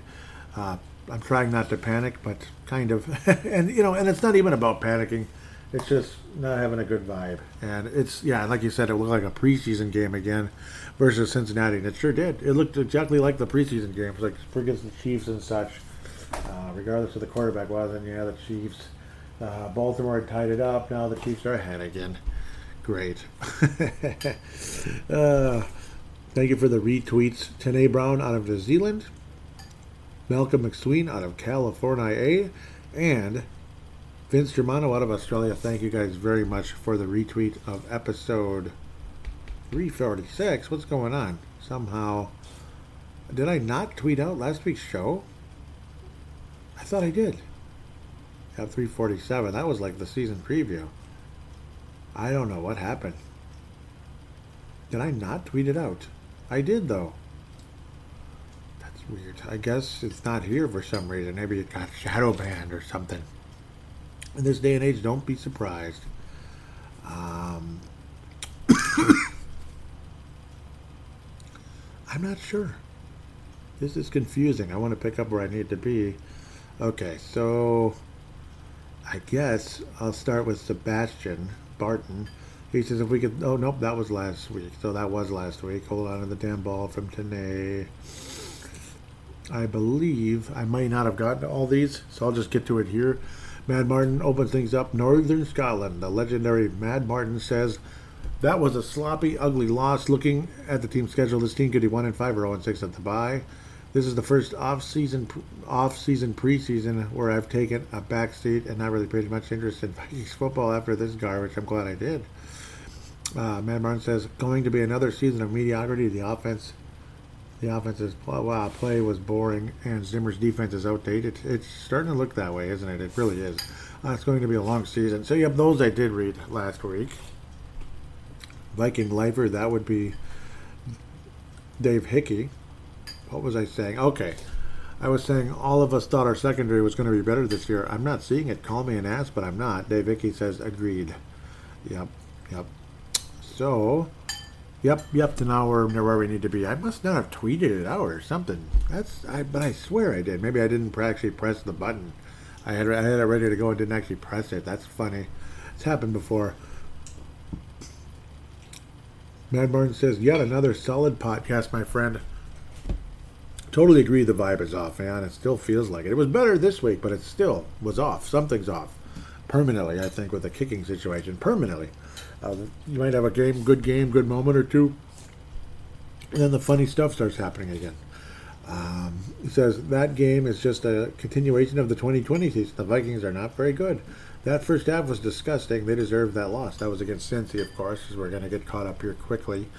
I was saying, say what you like about Derek Carr. The guy is extremely clutch. Vegas Raiders. Yep, that was awesome. Here we go. Sebastian Barton says, I doubt he told anyone or cared, but cool he responded. Who is this? Who is this? Okay, so, oh, yeah, it's Kellen Mond.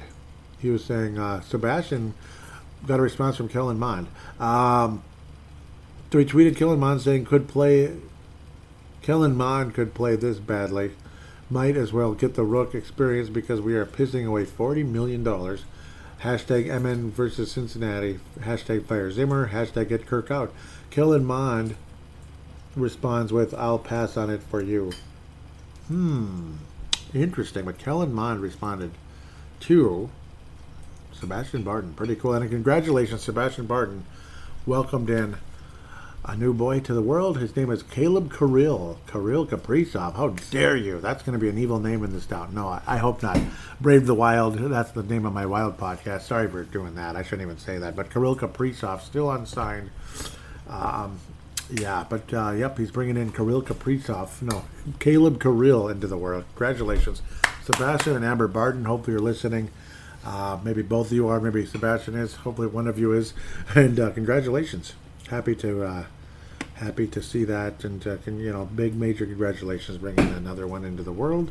And I believe he's twenty-six now, Sebastian.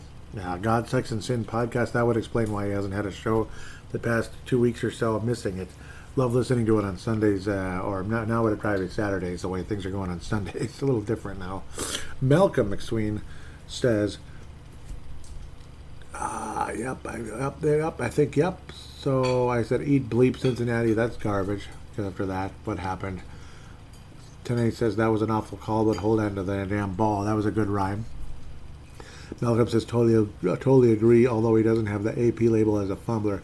Cook has some bad ones while going to the ground in his time as a Viking. Yeah, he's had some frustrating ones. That must have, uh, yeah, that tweet was much later, but that's fine. It was later, like after that Cincinnati game, but way later after it, just a few days ago. Mad Martin, on the road, on the road, in the dark, blinded by the light. It's like nineteen seventy-seven song, but not on a motorcycle like in the song. Uh, Mad Martin says, I'm on the road, but I hear we've scored. That was our first touchdown early there. Mad Martin says, am I to understand the Vikings offensive line is dominating? Have I entered a parallel universe? It was better. I don't think it was dominating, but it was a lot better. I mean, they deserve a ton of credit today. Did you? I mean, uh, listening to any of the uh, vent lines or any of that, you didn't hear one person complaining about the offensive line. Not one person, not even Garrett Bradbury. No, nobody brought up Garrett Bradbury today. Good job, offensive line. You know, they deserve a little bit of recognition.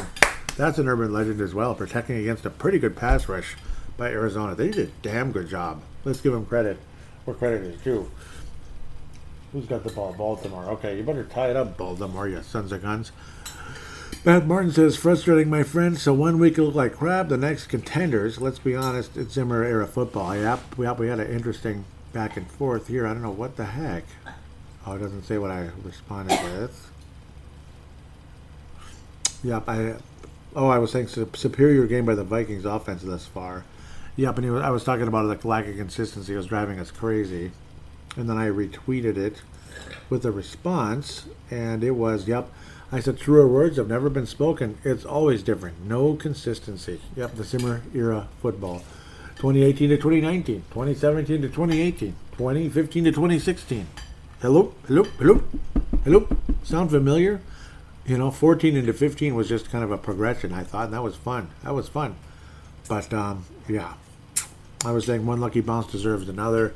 That was after uh, that lucky bounce and that big play by Maxx Williams of the Arizona Cardinals, of course, a thirty-four-yard gain after the ball bounced off of two players into Maxx Williams' hands. Good play by Maxx Williams, though. Good awareness, so I'll give him credit there to, to uh, follow the ball and uh, make the play. But still, again, looked like we were going to get the fumble recovery. Vigil, they say, was out of bounds too early, or he was out of bounds before he had possession of the ball. Very frustrating. I was saying one lucky bounce deserves another. Kevin McMahon says that will be over-returned because it's the Vikings. You know, they always do that to us. And that's exactly what happened. Kevin McMahon nailed it again out of Wisconsin. Yes, sir. Matt Martin says, I no longer trust Zimmer to get the job done. And I think this is where, yep, I was interesting. Yep, I was, yep, he was just responding about the uh, truer words have never been spoken, this and that. Yep. Oh, I was saying, me neither. It never happens. He's the Kirk Cousins of coaches. And I believe it's got a response from uh, Mad Martin. I'm not seeing it now. What the heck? Doesn't that drive you crazy? Oh, yeah. And he says, accurate accurate analogy. In fact, perfect. Yep, because that was it. Yep. Mike Zimmer's the Kirk Cousins of coaches. That was the whole thing I was talking about, consistency, all the way back in the first segment. Yeah, he's the Kirk Cousins of coaches. Isn't he, though? Like, you think really highly of him, this and that. You know, he's well thought of, and then, you know, inconsistency. It's just all over the bleeping place, and it's extremely frustrating. And I was talking about, yep, when I tweeted to Ali Sidikai, he was saying, hopefully that missed extra point doesn't come back to haunt them, hashtag Vikings. And I was saying it probably will, with a sad face, and yes, I called it, and I wish I did. Mad Martin was saying, I was thinking the same. Will it come back to bite us in the R's? Probably. It did. We lost by one point. It bit us in the arse. It bit us in the arse. It did. It did. Bit us in the arse. So, where is everything? What just happened? Holy Mother of Moses. Yep, okay. Ned Barnes is drafting a P. Turned us into a first, into a run first team in a pass-happy league. It's not twenty-first century football. No, it's really not. Um, Matt Murray was saying that's the bleeping problem, and a head coach that has zero interest in offense. He is the head coach. He should have oversight on the whole team, not just his beloved defense. Yeah, that is the problem. One-sided. He, you know, just like uh, Kirk Cousins was the Kirk. Uh, excuse me, Mike Zimmer is the Kirk Cousins of coaches with the inconsistency, and then there's a little Adrian mixed in, one-dimensional. Just yeah, I was saying the guy is one-dimensional as it gets. Adrian Peterson was one-dimensional. And then Zimmer is one-dimensional as well. See that? You see the you see the, the web here we're, we're putting together, me and Matt Martin? See, we're, we're football. We're football gurus, you know. Football gurus do stuff like that, right? Yeah, it's unbelievable, isn't it? Zimmer, or Zimmer. Matt, sorry about that. Matt Martin was saying, this Reeve M D is being carved up. Matt Martin says, does this not remind you of last season? The offensive plays very well, and our D lays an egg. Yes, it does. He was saying, uh, yeah, but today was when I was saying we had a pick six and then just can't get a stop whatsoever after that. Yeah, can you imagine that? And I was saying the second I saw was Matt Prater. Yup, of course, sixty-two-yard field goal. Um, and Martin says Zimmer cannot have the title defensive guru anymore. And I was thinking, yeah, pretty much. How, how did I respond? Oh, yeah, I was saying we had the pick six and then can't get a stop whatsoever. Yeah, we had the big, you know, mir- big miracle play and then couldn't do anything, like couldn't actually just get a regular stop. Uh, Matt Martin was saying should have gone for it on the last punt. Yeah, that was frustrating because I just can't convert. It would have been nice. We haven't converted anything. And Matt Martin says, what's scary is the Cardinals are averaging nine point four yards a play. Their franchise record is eight point two back in nineteen sixty-nine. Yeah, luckily that dropped off later in the game, but it felt like forever. Yeah, there wasn't nearly as much offense in the second half. Uh, they have a coach of the guts because he went for it on fourth and two, and they got it pretty easily because they always do. Yeah, I swear, we have sucked on fourth down def- defensively forever, the la- or at least the past few years. And then the Mad Murray was hoping Cousins can be clutch, and I thought he was. Uh, I was saying times for clutch, clutch, clutch. Clutch Cousins, but he has only seventy yards passing in the second half. Murray had two hundred. Yep, Murray reached four hundred on the day. Uh, Vince Romano says, overpriced shit. That would be... Yep, oh yeah, okay. Yep, I was saying I'm a Samsung person, but I will never buy the Z Flip. Those commercials are beyond obnoxious. And, yep, um, Vince Romano was saying overpriced shit. Yeah, I hate those commercials. Just look at the people and the behavior in those commercials. Oh my God, and you'll know what kind of person I'm not. I'm just not into all that, you know, showing off and party time crap. That's just not me, and it's just too much. I wish they'd chill out sometimes. Matt Martin again says, what did we say earlier? That bleeping missed extra point would come back to bite us. Same shit, different year. So we get inside the twenty with thirty-two seconds on the clock, and what does Zimmer, Zimmer do? Drain the clock instead of throwing one into the end zone. What the F? You play to win, not to lose. Oh, in our history with kickers, need I say more? That wasn't, yeah, I didn't understand it either. We just let it run down. It's like you'd think, okay, that's normal, that's standard, but, you know, history is not on our side in that situation, and it wasn't once again. You figure, yeah, we got this. No, we didn't got this. And that concludes the Twitter section. Let's move over to Facebook. Rapido, if we can. Of course, I don't have that up properly. Facebook.com forward slash Purple Mafia Show. Facebook.com forward slash Purple Mafia Show. Definitely a little less news. Of course, no Everson Griffin this week, which was a bummer. Because um, I was like, where's Griffin? Oh, yeah, that's right. He's out. I think there was a couple of comments on the recent episode. And there was. Gerald Sregon in Nebraska says, great show, Joey. Frustrating to watch the game on Game Pass. Felt like we were the better team, but can't have that many penalties, turnovers, drop passes, and expect to win on the road. I do think the Bengals are a little better this year, but should have had a W for us this time around. Now got to start digging out of the hole already. Schedule's not going to get easier. No, it isn't. And then shout out to Jay, uh, from Mark Carlson out of Iowa says, shout out to Jay Mason Chase Carlson.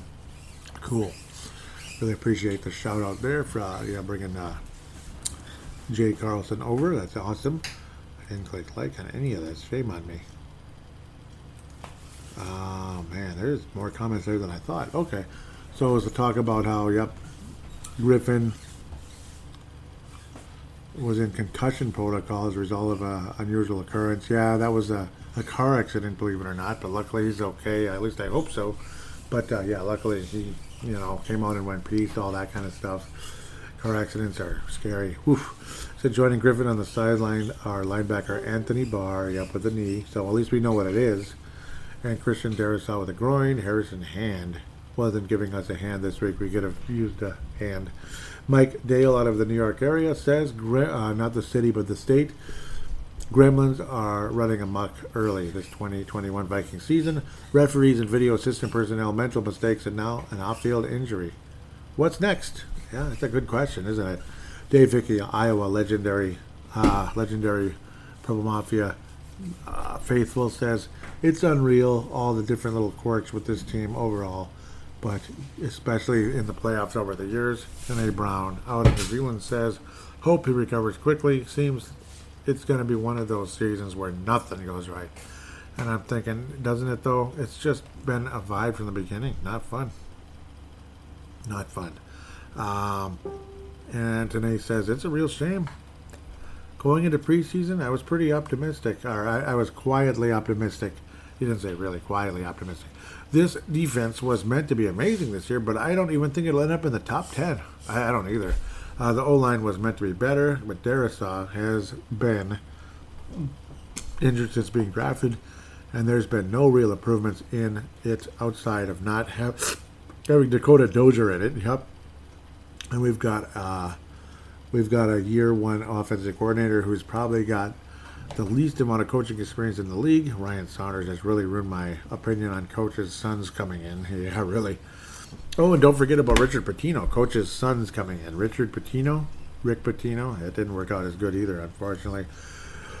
Uh, maybe Richard was the best out of that group, though. Uh, yeah, I'd say he was. Uh, I don't know. It just seems like everything's going the wrong way. Wish we had kept Stefanski. Ooh, me too. That would have been a big thing, I think. Big difference, I think. Um, in-game threads. There's a few here, obviously. Stop saying most relevant. Let's go to all. Stay away from mine and read everybody else's unless there's a response. Uh, my my comments suck. Yeah, a little bit. Uh, yep, Dave Hickey was like, I can't believe this crap. sixty-two-yard kick by, uh, yeah, Prater. I believed it just because it was Prater, you know, and it was frustrating. But, yeah, we saw him do it with the Lions quite a bit, I suppose. Mike Dale, again, New York State, says Osborn starting where he left uh, starting where he left off last week, promising, but not getting carried away. Yep, yep, yep. He was good. Yeah, and I don't. I'm not going to call him Cris Carter, but he made some great plays. Uh, Jeff Freeland says, "Let's get this bleep show started. If Cousins gets sacked less than seven times, if Jefferson goes off, maybe we have a chance." We did have a chance, and we still lost. Mike Dale says, "I knew it. The Vikings kickers wear clown shoes on their kicking foot." For game winners, predicted it. Uh huh. Yep, yep. I, I, I could feel it too. Brett McCarthy was saying, "Oh no, kick! Uh, oh no, Cook is down." Ooh, I'm seeing a familiar name. It's that's been a while. Very exciting to see that one. Hopefully he's able to come back again. He, obviously, he's probably a busy guy though. It sounds like with the many kids now, more kids than before. We'll get to his name in a moment. Babbling too much on my part. Mike Dale says it's quite premature to say the. That uh, Justin Jefferson, Thielen, Osborn, wide receiver collective are the next reincarnation of Warner Brothers two thousand Rams. Woo! Or the three amigos, mid-late eighties Broncos, Jackson, Johnson, Nateel. But I'm liking what I'm seeing. Put your third best corner on K J Osborn at your own peril. Yeah, because he's going to make a play. He's a good He's a good wide receiver. Brett McCarthy, oh no, Cook is down. Shelby Lund says, our coach sucks. He had a chance to go for the win when he was moving the ball, but messed around banking on the kick and got what he deserved. That was frustrating, wasn't it, Shelby? Tony Coleman out of South Dakota, the legendary Tony Coleman. Uh, rides again. I hope I hear from you more often, Tony. I really miss you. He says the kicker curse continues. Yes, it does. Brett McCarthy says, nice pick six. That was Vigil, of course. He says, playing lights out both sides of the ball. They keep this up. We got a chance. Cedric Paulding says, kickers have one damn job. Yes, they do. Dave Hickey says, they are going to screw themselves on this drive. I guess they got a field goal, and Joseph redeemed himself so far. That was that fifty-two-yarder after the uh, missed extra point. Yeah, because the, the comments are all scrambled, which is unfortunate. I don't know how to make it chronological. I wish I could. It sucks. In the postgame, it doesn't really matter too much, unless something weird happened off the field. Gene Sopur, I believe this is his first ever uh, post, says Vikings suck. That's funny. Dave Hickey says, they better not get something with fourteen seconds left in the half, and they did. Yep, the fifty to sixty-two yarder. That's why you were saying, are you kidding me? God, they, it's, Facebook scrambles everybody's uh, comments up. But McCarthy wraps up the in-game thread saying, and just like that. Wow. Yep, that was that kick. Here we go. Post-game comments, because a couple more were popping in as I was doing the other segments. I'm glad you guys got these in in time. Guys and gals, gals and guys. Leland Albertson. That was just four minutes ago. Glad he got that in. That's awesome. I'll probably go uh, down, up. I'll do it that way. Then it's older ones.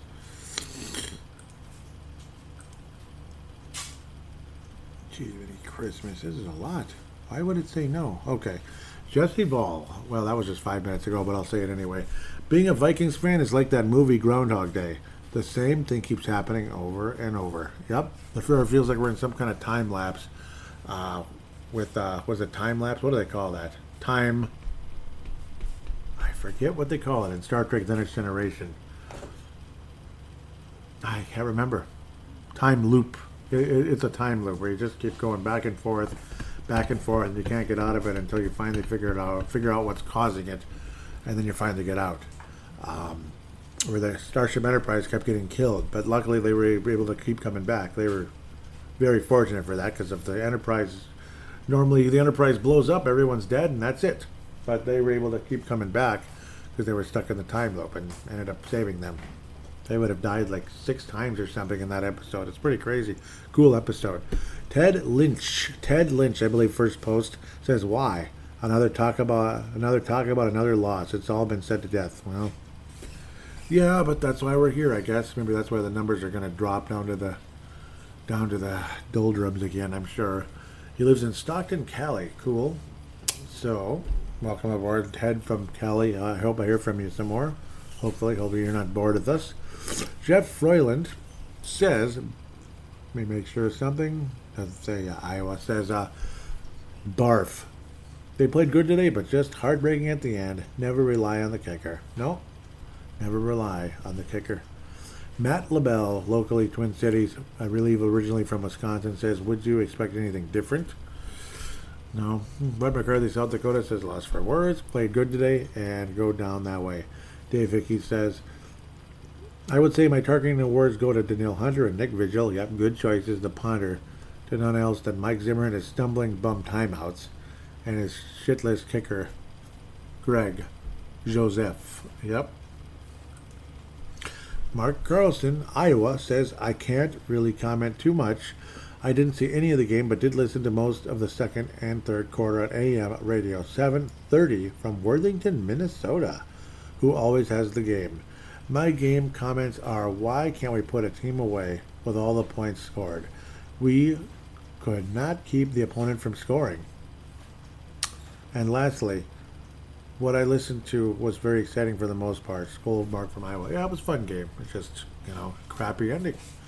Dave Hickey says, that was quite a do it in the desert. And we we we come up on the short side because of what you say, kicking, and Zimmer hates kickers. So why they meander up to the line and waste precious time when they could have one more shot at the end zone, and then he leaves it up to the kicker. Zimmer burns a timeout right before the two minutes, and he could have used it at the end. His clock management and timeouts are bad. That's the main part of his job, and he has failed throughout his career. I cannot disagree with that. It's been, yep, I mean, it's it's been a big thing. And that's why I said he's the Kirk Cousins of coaches. You know, he's kind of good, but then he's but then he's not. You know, he's not when you really need him to be good. Leland Albertson wraps up this section saying, kicker curse continues, fight hard to stay in the game, putting up points to have to sit there and watch the ball go wide after fifty years as a fan. It's getting tiring. I, I agree, Leland. I really do. I really do. Big time. Um, Dave Hickey, a remarkable overall job. Mad Martin, all of you guys. Dave Hickey, Mad Martin, you're going to share the gold today. Awesome interaction. Awesome job. Uh, gold-plated silver star for those great call-ins from Gerald Sring out of Nebraska. Thank you so much for the awesome interaction. Mike Dale, you get like a, yeah, Mike Dale should also get a silver. And bronze star to Mark Carlson. Thank you guys so much. Uh, uh, Mark and Leland. Bronze star. Thank you guys so much for the interaction and the great comments always. Thank you so much. Um, can't thank you enough. I always forget people. I always think somebody's getting left out, and I'm just thinking of those names now, and I'm like, man. But I can't. I, I, you know, obviously you guys know how much I value you. I can't be like, oh, oh, yeah, just give it to everybody, you know, because uh, you just got to go with the flow, this and that. I mean, there's somebody right now that's just aching inside of me. He should probably have a silver, but um, I, I'm not gonna. I'm gonna keep my mouth shut. It's just aching. But I mean, all of you guys are like at least, a, you know. You're, you're so good and so valuable. And again, that's why I keep coming back, even though the frustration seems to last a lifetime. Oh, man. I guess if the Eagles can win a Super Bowl, why can't we? If the Buccaneers, you know, without Tom Brady years ago could win a Super Bowl, why can't we? You know, why can't we? Why can't something happen one of these years? See, Seattle was the, one of the worst franchises. Seattle and freaking Tampa and the Saints. You know how awful those franchises used to be? A lot of you that have been around football for longer than me even know how awful Tampa, Seattle, and New Orleans were for and for eons. So it's like, okay, why not us? Why not us? You know, it's got to happen one of these years. It it really does. You know, I mean, gosh, you'd think the San Diego Chargers slash L A Chargers will have three Super Bowls before us. That's what it feels like sometimes. And technically, the Cleveland Browns, original franchise, has two Super Bowls now. Of course, that franchise was actually decent. They actually won the championship in the sixties before the Super Bowl, so let's not forget that. They were pretty good around the Green Bay era. That's where they played Green Bay in the first Super Bowl. So, yeah. And then it was uh, Johnny Unitas in the second one, if I remember correctly. And then Unitas got number three, I believe. No, I think he got like five or six. I apologize. Three was the Jets, I believe. They got that one Super Bowl, if I'm remembering correctly. sixty-eight, yeah. The Jets with that goofball. Uh, yeah, we all know who he is, Joe Namath. Oh, Joe Namath, give me a break. All right. Goofball, isn't he? Uh, with that said, though, thank you guys so much. And, yes, it always pains me to think, oh, no, this guy should probably get consideration for gold, silver, bronze, whatever. It is what it is. I mean, you, you guys know how much I value you. You guys know it so much, even when I just kind of bounce around and go all over the place. With that said, hopefully things can get cleaned up. And, again, why not us someday? Why not? I, I don't know why not. It just hasn't happened, you know. It just hasn't happened, and it it hurts. I hope I hope things change someday and someday soon. With that said, let's uh, get to the final details here, contact details and all that good stuff. Where am I going? Uh, obviously, if you want to do what Gerald did today, that is called an audio submission. Audio submission, and he did a fantastic job, didn't he? He did a fantastic job. And don't be shy out there. Don't be shy. Anywhere from, you know, whatever it is, if it's thirty seconds or five minutes, whatever it is, it'd be welcome, very welcome on the show, as long as it's somewhat Viking related. Obviously, Gerald is great Viking related to call-ins there. Uh, any of you out there, maybe I haven't met you yet. Uh, there was somebody named Bryce a long time ago. I don't think it was Bryce Farrell from Maranatha. Maybe it was, but it didn't sound like him. He sounded like a younger guy. Uh, A long time ago, he was like a really nice caller, and then he disappeared. It was so sad. Uh, Malcolm, his calls were always so great. You know, I mean, it'd be nice to hear from any of you. Jason from Delta was the original caller way back in the day from Iowa. It's funny how the first ever caller to this show was from Iowa. And it's just, yep, Iowa. You know, I just love it. Obviously, Gerald, Nebraska, unbelievable guy. Awesome. Um, always appreciate all of you so much. Mark, Mark has called in a few times. Dave Hickey has. He's more than welcome to call in again. Really appreciate it in a big way. Um, just can't thank you guys enough, always. Uh, but to do that, to actually call in, what's wrong with me? I'm babbling here. Is uh, just open the free voice recording application that's on every smart device on the planet. Open it, press record, treat it like a phone call. It's, and don't be worried. Don't be worried you're going to screw up or anything. Ah, don't be worried about it. Seriously, I mean, I'm I'm nothing special. I'm not, you know, if if, if I was so great, I'd have millions of listeners, you know. So just, just look at it that way. Um, record it, hit stop, you know, blah, blah, blah. Save it, slide, save it, save it, and then share it or email it to paladino live at yahoo dot com. paladino live at yahoo dot com. I would then convert it into an M P three uh, with zomzar dot com. They do a good job there. Really appreciate the free service they bring, so I'm more than happy to bring them, to give them a free plug. Viget, time to get that Viget application, which I should plug this after the first segment, and I keep bleeping that up. What a jerk I am, honestly. I, I'm pissed at myself. I keep doing that now. There are three different ways to use the app. Feel free to choose. Feel free to use it in any way you want. Of course, social media for sports bettors. You can post and pick to see what others are saying about the games. Viget betting leagues, a month-long betting competition to see who the best sports bettor is over the course of a month, which, of course, right now, that sounds like a lot of fun because there's a lot of football games going on, right? Maybe pick the Chargers over the Cowboys, and you lost. Uh, feel free, uh, or excuse me, free to play sportsbook, bet free point, coins, win real prizes. They're free coins, it's all play money. Betting stats, there is great information available on the Viget Like Line movement where the public is betting. So again, you could use it as, uh, as a cheat sheet, whether you're using real money on a real betting app or not. And of course, again, it's fantasy betting. It's fun to compete. We are not using real money on this application. Again, we are not using real money. Very important for you to know that. Viget, V I G, uh, V I G I T. That's two separate words. And when when you are uh, joining the application, they ask for a referral. It is Paladino Live, all one word. All this information will be in the show description. Again, uh, please write a positive rating for Purple Mafia on Apple Podcasts, Audible, or Stitcher. Those of you that have in the past, thank you so much. And anybody considering it, please do. It only takes a minute. And it means a million bucks to me if you were to do that. It only helps make the show more attractive to potential new listeners. With that said, wishing all of you a wonderful week. The weather's all over the place. Super duper hot today. Got to ninety degrees today. I don't know if it's because of the tropical storm out in the ocean pushing some of that wind here because it was dang windy. Uh, and then it's going to get dramatically colder by Tuesday in this part of town, and I believe Iowa will be similar as well. And maybe some Wisconsinites are listening as well. You'll be getting some of that cooler air slightly later, maybe. With that said, have a wonderful week. Hopefully the Vikings pull off something and get things back rolling in the right direction. Until then, take care and God bless.